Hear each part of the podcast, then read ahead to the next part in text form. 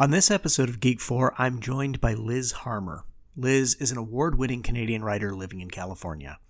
Her essays, stories, and poetry are widely published. Her first novel, The Amateurs, was called a near perfect debut novel by Quill and Quire.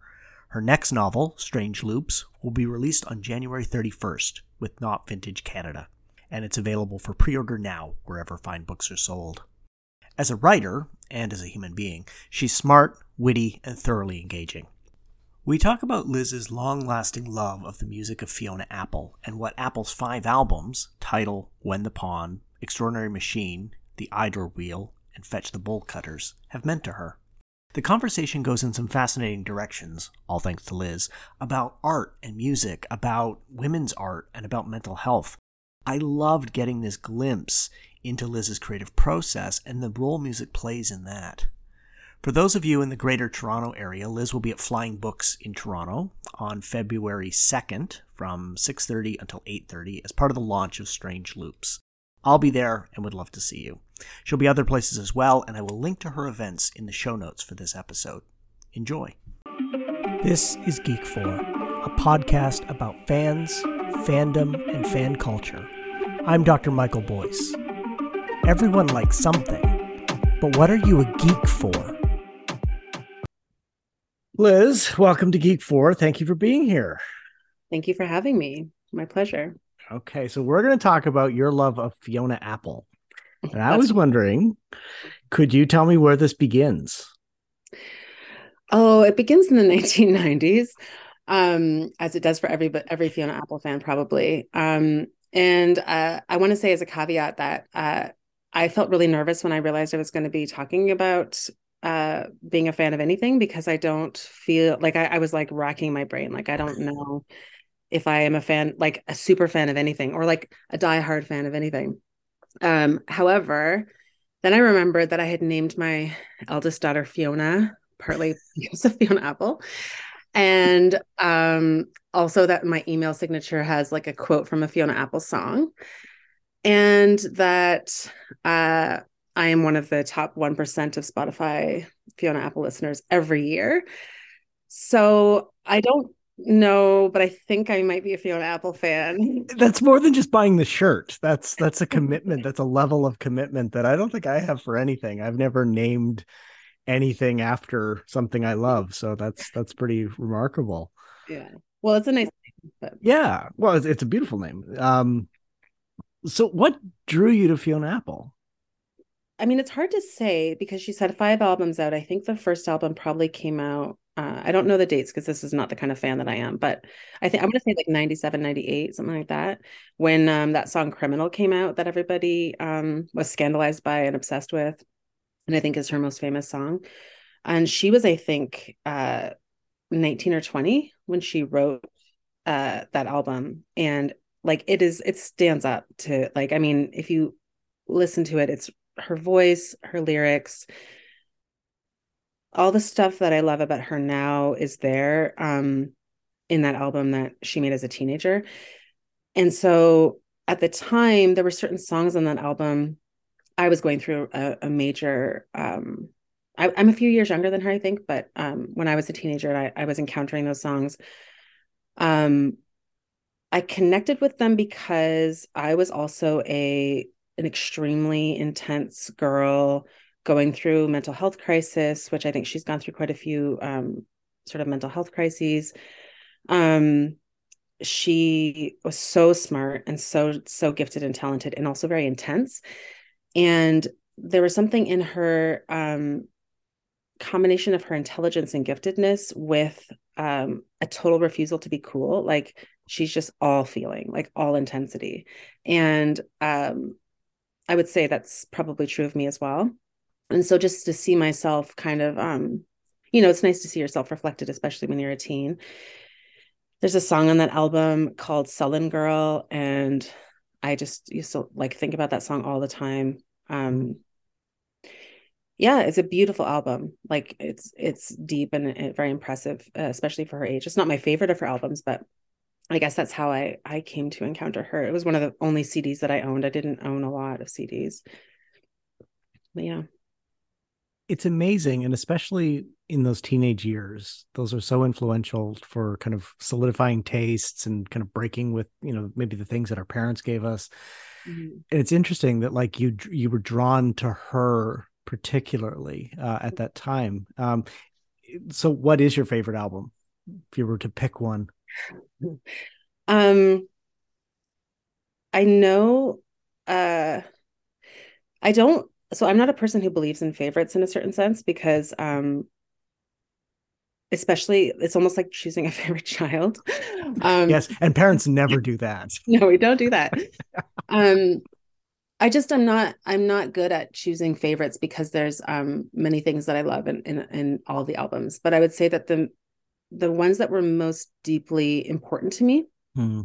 are the middle three so i think there's five altogether um, her second album has some songs on it that I'm I'm still think about and listen to all the time.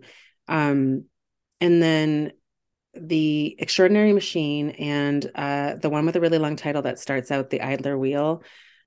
Those two, I think, are the most important to me. Um, and I think also the most uh, beautiful and kind of breathtaking in terms of, um, yeah, just in terms of the music and the lyrics as a writer yourself and a very mm-hmm. gifted talented writer if i may say so thank you is there influence uh, from fiona apple like in in her expression in the way that she she has this really interesting ability and i don't know her body of work as well as you do um, but i do know it mm-hmm. she has this ability to express something very vulnerable in a really profound and welcoming way, opening way uh, mm-hmm. that's not standoffish, whatever. Do you are you influenced by that in the way you approach writing? Yeah, so I actually um when I think about other so I I like to watch obviously music is really important to me generally and I like to watch music documentaries um often because I find that watching other artists process and the way that they think about their work very moving and also very useful. Um like for example i got really into that beatles documentary that six hour or even longer maybe nine hour documentary that came out with disney last year. And what i find so i don't think that there's a lot of except that i do write you know bad poetry quite a bit um that might be the only influence that her work has on my work. I think that in terms of her process and her attitude toward her art, that's where the influence is. So, for one thing, as you said, she's like devoted to vulnerability and mm-hmm. devoted to um, being open in a, in a way that it seems like at times has done her some harm. That kind of desire to be open, vulnerable, uh, look deeply at stuff that hurts, I feel very inspired by that. And then the other mm-hmm. thing that I find really inspiring about her, two other things about her process. And one of them is that she is um, very certain when she, when she, like, she's certain that her work is good. So she seems like very vulnerable and like kind of insecure in other ways, but she, like, she knows what she's good at and she knows that she's good at making her music. And then the third thing is that she um, has like a very bad relationship with career and like really antagonistic relationship to the business and really wants to reject all the stuff that comes along with success while also wanting to make great art which i think um, is very complicated for a lot of writers and um, you know because you have to constantly be putting yourself out there hoping that people will read you. But at the same time um you can't get so caught up in that because your art the kind of art that you're trying to make will lose. Um and so to me like an she has like an ambition to make great art and that's not the same thing as having an ambition to be great or to be seen as great. And um, i find that extremely useful as well and one more thing she also she also is very interested in um letting things take the time they need to. So she'll take like, you know, sometimes it seems like she took a decade maybe between albums. Like she'll just like for a long time not write anything until she's ready and and doesn't put doesn't put timelines on that. So she she's very risk taking. It's kind of counterintuitive to the business side of of the entertainment art business but i mean one that seems so necessary the artists i know who are almost obsessively producing inevitably hit a wall like they're just trying to produce um and i i have always admired i you know i i think i did it my own academic work and uh, I've been writing a novel for 30 years. So, you know, that idea, like, you know, things can take time. Um, and that's probably good. And we, we don't let things take time anymore. Uh, it's such a fast paced world. Yeah. And there's, there's like an, another way of doing this, which is like the Jess, Jesse Ball method. He's a, another writer. I don't know if you know him. Um, apparently he doesn't write it all for a whole year. And then he sits down and writes an entire novel in a week. And then oh. he's like, I hate him. I'm obsessed. I wish I wish I could do that. I mean, he kind of allows himself to have uh, long periods of just doing nothing, and I think Fiona Apple does that too. I'm not mm. so good at doing nothing. Um, I'd like to be better at that. You can just schedule nothing into your into your time. Uh, I'm kind of fascinated by your statement earlier about being interested in music documentaries and how important music is to you as and the documentaries as a way to like understand other people's creative process. Mm-hmm. Do you know anything about her creative process other than the taking a long period of time? Well, I know that she was a kind of a child prodigy. Um, I think she started writing songs on the piano, and she was classically trained pianist, and she started writing uh, songs when she was like maybe eight. And I know that her relation, her emotional relationship to her work is that she feels driven to write a song when she's feeling an intense emotion mm-hmm. um, when she's dealing with something uh, really intense. And i know that she's very into like um like in this last album fetch the bolt cutters which is not on my list of top you know favorite albums of the five but um but it is like you know exceptionally ex- an exceptional album. It's the one that came out um during the pandemic uh, lockdown. I know that she was using like she was recording in her home a lot. She had um kind of she was using different kinds of percussion and she had her dogs on some of the tracks and I think she collaborates with other artists a lot. Um but I think in that album especially she was working on and I, I don't want to like I don't want to speak out of turn because I don't know 100% if I'm if this is just lore that I've picked up or yeah, if just any- make it up. What, okay. You're a fiction writer. Make it up. oh no. um I may be getting this wrong, but I think I think what she was doing was trying to be um she was trying to allow herself to sound a little bit like messier and invite in kind of some of that intensity into her voice and have a little less polish in the work. Um so I don't know, I think I think she I know that she writes albums like she doesn't like to write um she doesn't like it when the um when the man gets involved and tries to tell her how to write a, an album. so no one likes that. No one likes the man. No. um yeah, so I'm not sure I'm not sure if she writes um tunes first or lyrics first, but uh she did say about Fetch the Bolt Cutters that um the line comes from a a TV show where Gillian, I don't know what the show is called, it's a detective series where Gillian Anderson says fetch the bolt cutters to like um to save somebody from who's being held prisoner. Hmm. And so she took that phrase from a TV show and then and then wrote the song afterwards and like was like this is my title. So I don't know, that's kind of interesting. I like that. I like that.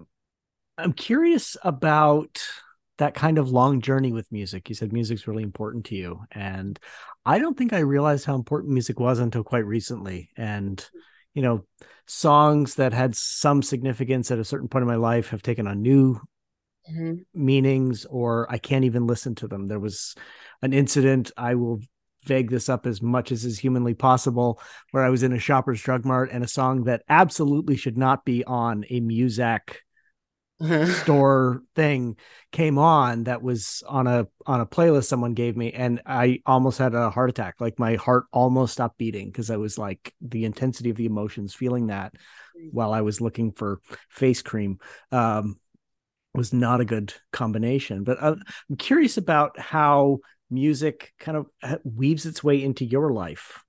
For one thing it's nice to have uh, an art form that you can love as only as a fan and not as a protect- practitioner mm-hmm. i think and I love to sing, and I I love to sing as a kid. I used to. I mean, I was my favorite Disney movie was The Little Mermaid, and I I knew all the songs off by heart, and I used to sing.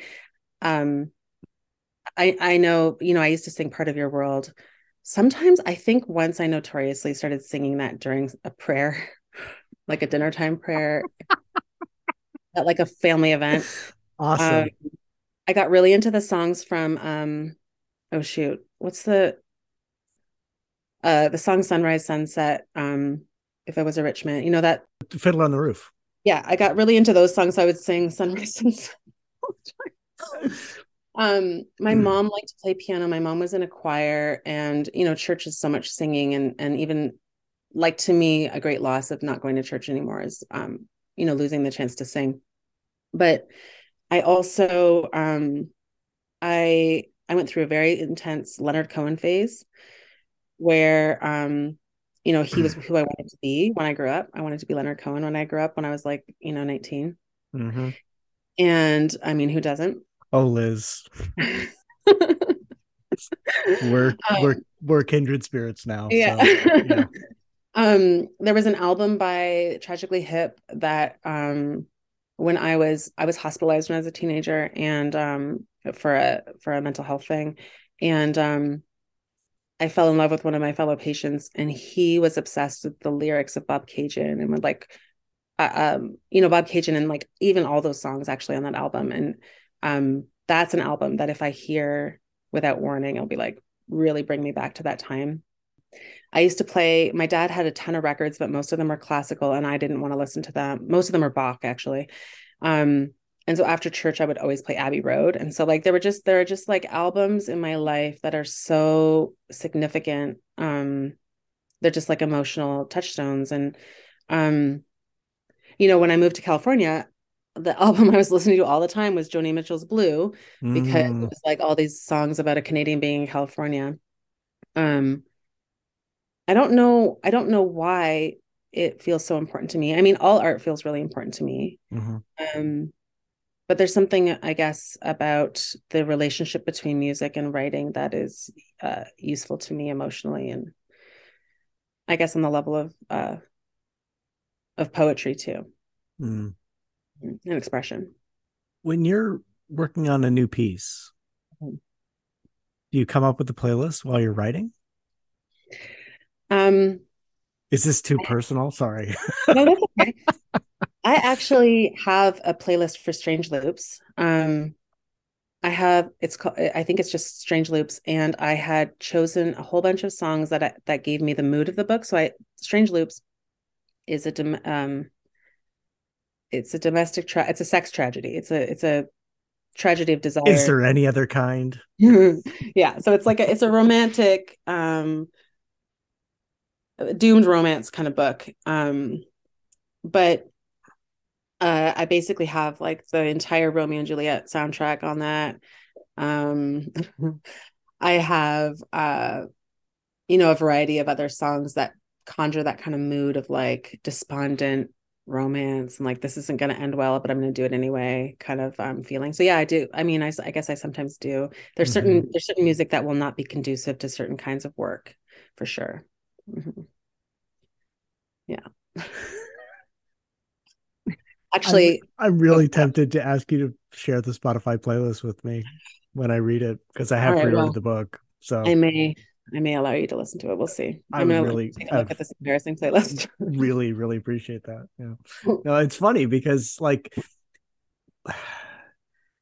I'm taking this writing course right now actually. And um, i find music is is distracting because i get into the music more and i can't you know, separate the lyrics and stuff. But i listening before i write is very helpful um, to get kind of the feeling of things. But i have a hard time listening to the music while i'm working. Oh that's interesting. Because lyrics kind of move me. Like there's a couple lines in in that Bobcaygeon song that i will not say because i don't want you to break down crying. Um that just like shock me how good they are. And I was somebody who kind of came to the hip late um because they they had this reputation of like bar band like kind of bros like them i didn't really dig it and then i was like reading the lyrics and going holy shit this is like he actually he's he's a really good poet. Um, yeah, the lyrics are pretty incredible. Yeah, and and Cohen. I mean, I was recently in Montreal, and it was everything in me not to like wander the two and a half kilometers from my hotel to Leonard Cohen's uh, resting place. Uh, I just I didn't have time, but I so wanted to. Well, and he lived out his uh, many of his last days at Mount Baldy, which is like mm-hmm. uh, really close to me here. Oh, mm-hmm. it's in uh, it's half an hour from here. Oh, the monastery where he lived for I want to say six or seven years. Mm-hmm um, I I got into Cohen in university. Um, I had a there was a guy who lived on my floor who played uh, the the Future album way too loud, um, mm-hmm. constantly. But I kind of was like, oh, this is interesting, and I so I bought the whole back catalog and kind of mm-hmm. immersed myself in Cohen. And by that point, like he was kind of you know that was 98, 90 six, something like that. And I didn't think I'd ever get a chance to see him live. And then his manager stole all his money. And the first tour was the that that was the most spiritual experience. It's interesting. You said the thing about church and singing. There's no other place we go. Yeah. Where singing is expected and part of the engagement like yeah. church. Um, it's this thing that just people don't go and sing. I mean, maybe people join a choir, but it's very particular. Yeah, the um I was just as you were saying that about the about seeing Leonard Cohen. Um there's a there's a YouTube there's a video of Fiona Apple singing um The Whole of the Moon, which is a cover of a Waterboys song that I didn't mm-hmm. know before. And you can see how in her performance she just like enters into this like complete vulnerability. And that's the kind of um I guess that's what's moving to me about about music and about her specifically is that she just um she just produces this this emotional this feeling of her being there and being real um that is very moving to behold you know it's just it is a spiritual thing mm.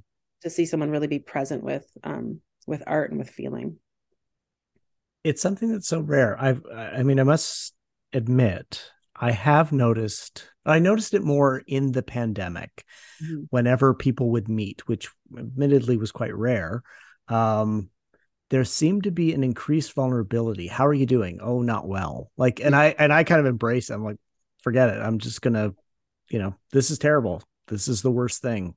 Mm-hmm. Um, I feel like as everything's kind of normalizing, we're kind of losing that that vulnerability. Um, we're going back to the you know trite. Oh, I'm fine. Everything's great. You know, that doesn't mean anything. And it's kind of shocking when you say now, eh, things are hard. Like, yeah you and I have have have this very unique relationship um, where we just kind of check in on each other. How are you doing? Christmas was hard. Christmas was really hard this year. Uh, you know, first Christmas kind of alone, sorting out new traditions, sorting out like, and then you know, separated from from from family and kind of uh, another personal thing, and yeah, people were surprised when I would say it's actually hard. Mm-hmm. Mm-hmm. Weirdly, you were one of the people I could be honest with. Mm-hmm. So thank you for whatever that's worth. Um, because people are kind of going back to that reserved, we don't mm-hmm. really share our feelings. Yeah. Well, I've never been accused of um being reserved about my about my feelings or um I mean, I guess what's interesting is that uh, sometimes when you're when you're willing and open to being vulnerable in a public way, people weirdly perceive that as a strength, mm. and they almost perceive it as an invulnerability because in a certain way it means like you're willing you're willing to let it show.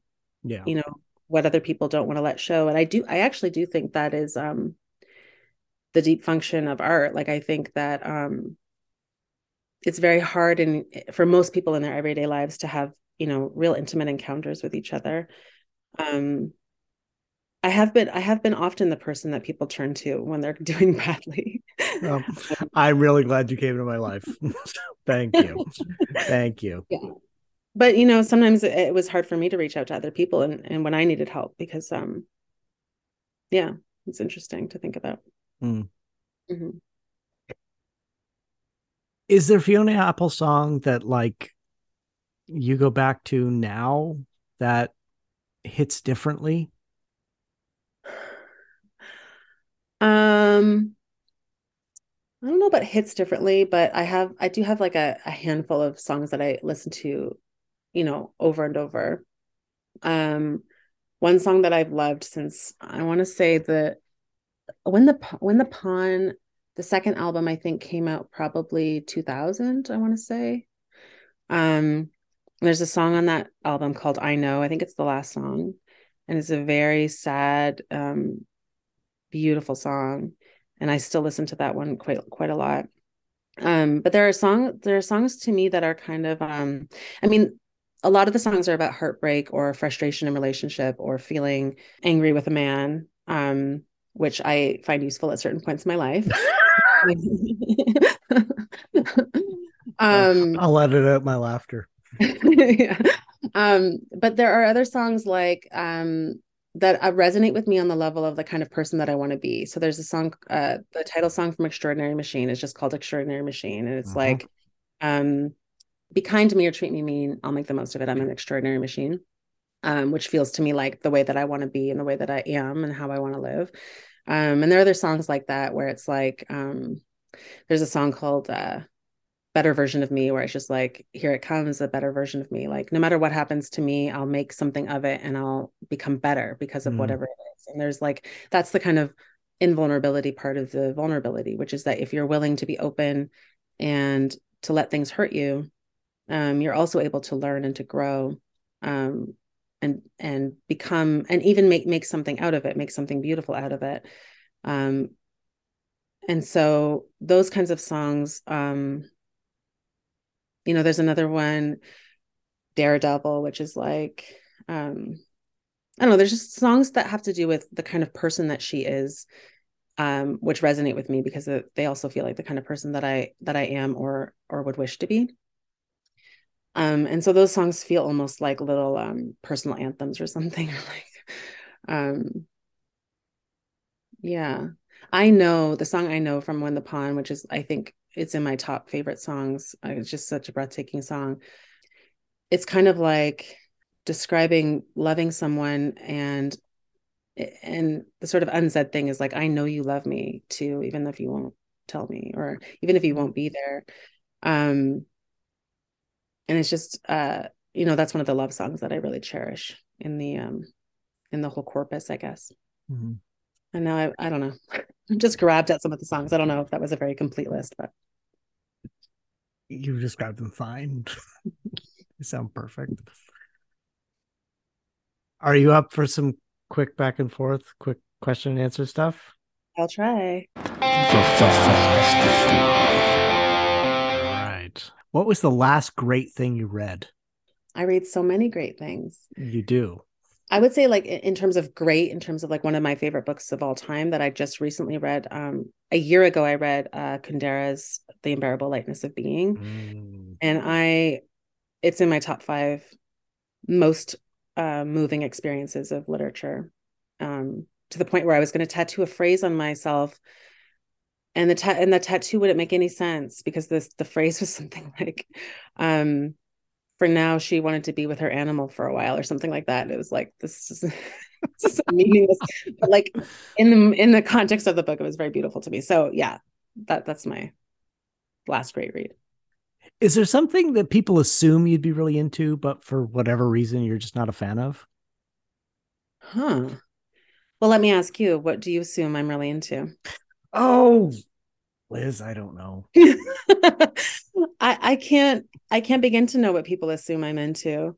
Um but I think that uh people might not assume I'm as open to things as I am, like as open to trying things as I am. Mm-hmm. Um I I can say a few things people might assume I am into that I'm not. Like I'm not really um I'm not like a food snob. Um yeah. I'm not into Star Wars, but people probably would expect that. Mm. So. I think people just generally assume everyone's into Star Wars now. Um, yeah.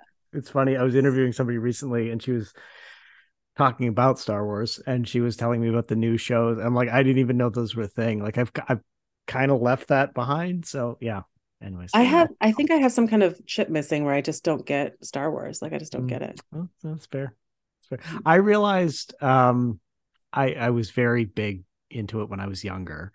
And then the prequels happened and I was like I don't like this very much. And then I saw the like the last one of the last movies with my niece who was like 11 at the time and she just loved it and I was kind of like, "Oh, it's for her." Like I get it. Okay, it's not for me anymore. That's fine. Just let it go. I feel like I enjoyed The Last Jedi, and almost almost no Star Wars fans like The Last Jedi. So there's something there's something there. I liked that one too. like oh you're changing the narrative where it actually Yeah. opens it up and yeah no I, yeah it's interesting i was talking to somebody about the, the kind of the narrative things and and that was Mhm. that was interesting but yeah if i never if i never see another star wars thing i think i'm okay Be Don't- careful what you say. I don't know. yeah totally ruined my rep here um right. you're trapped on a desert island and you can only bring one fiona apple cd and one book what are you bringing Oh my god. Uh oh we play for high stakes here okay. I would take the Idler Wheel CD, I think. Um, and I would take hmm. I think I would take Mrs. Dalloway. Good choice. Mrs. Dalloway is one of the greatest things I've ever read. I don't think anybody captured the way the brain works quite Yeah. like Woolf in that book. Yeah, I partly dropped out of my PhD because of that book to become a Oh, writer. ex- excellent. I just wish I dropped out of my PhD. Uh, um, what was the first thing that you really liked as a kid? Hmm. Uh, the first TV show that I remember loving was Astro Boy. Astro Boy and She-Ra were my favorite TV shows when I was like five. Okay. Um, and I already mentioned The Little Mermaid, which was really Mhm. important to me. Um, and I loved playing board games all the time. And I played, I, I could never get enough people to play board games with me. My favorites were like really obnoxious ones like Risk that would take all day. So when I became a babysitter, then I had all these kids that would play with me, and that was the best. that sounds awesome. yeah. All right. The new novel, Strange mm-hmm. Loops, comes out the end of the month, I Yes, think. January 31st, I do believe. All right. And you're going to be at various places launching it. Yes. Where can people find out where they can see you?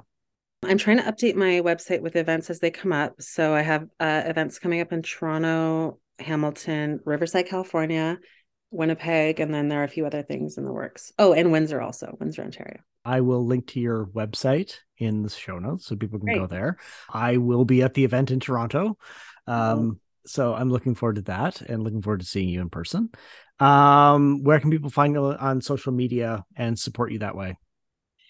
Pretty easy to find. My Twitter is at Liz Harmer, and my Instagram is at Harmer Liz. So we like simple here at Geek Yeah. So I will link to those in the show notes as well.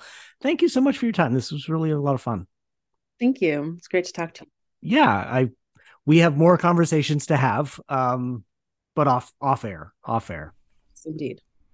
Thank you for joining me on Geek 4. You can follow the show on Instagram and Twitter at Geek4Pod or me on Twitter at MWBoyce. If you listen on Apple Podcast, click the subscribe button and consider leaving a five-star review. Be sure to join us next time when we learn what someone else is a geek for.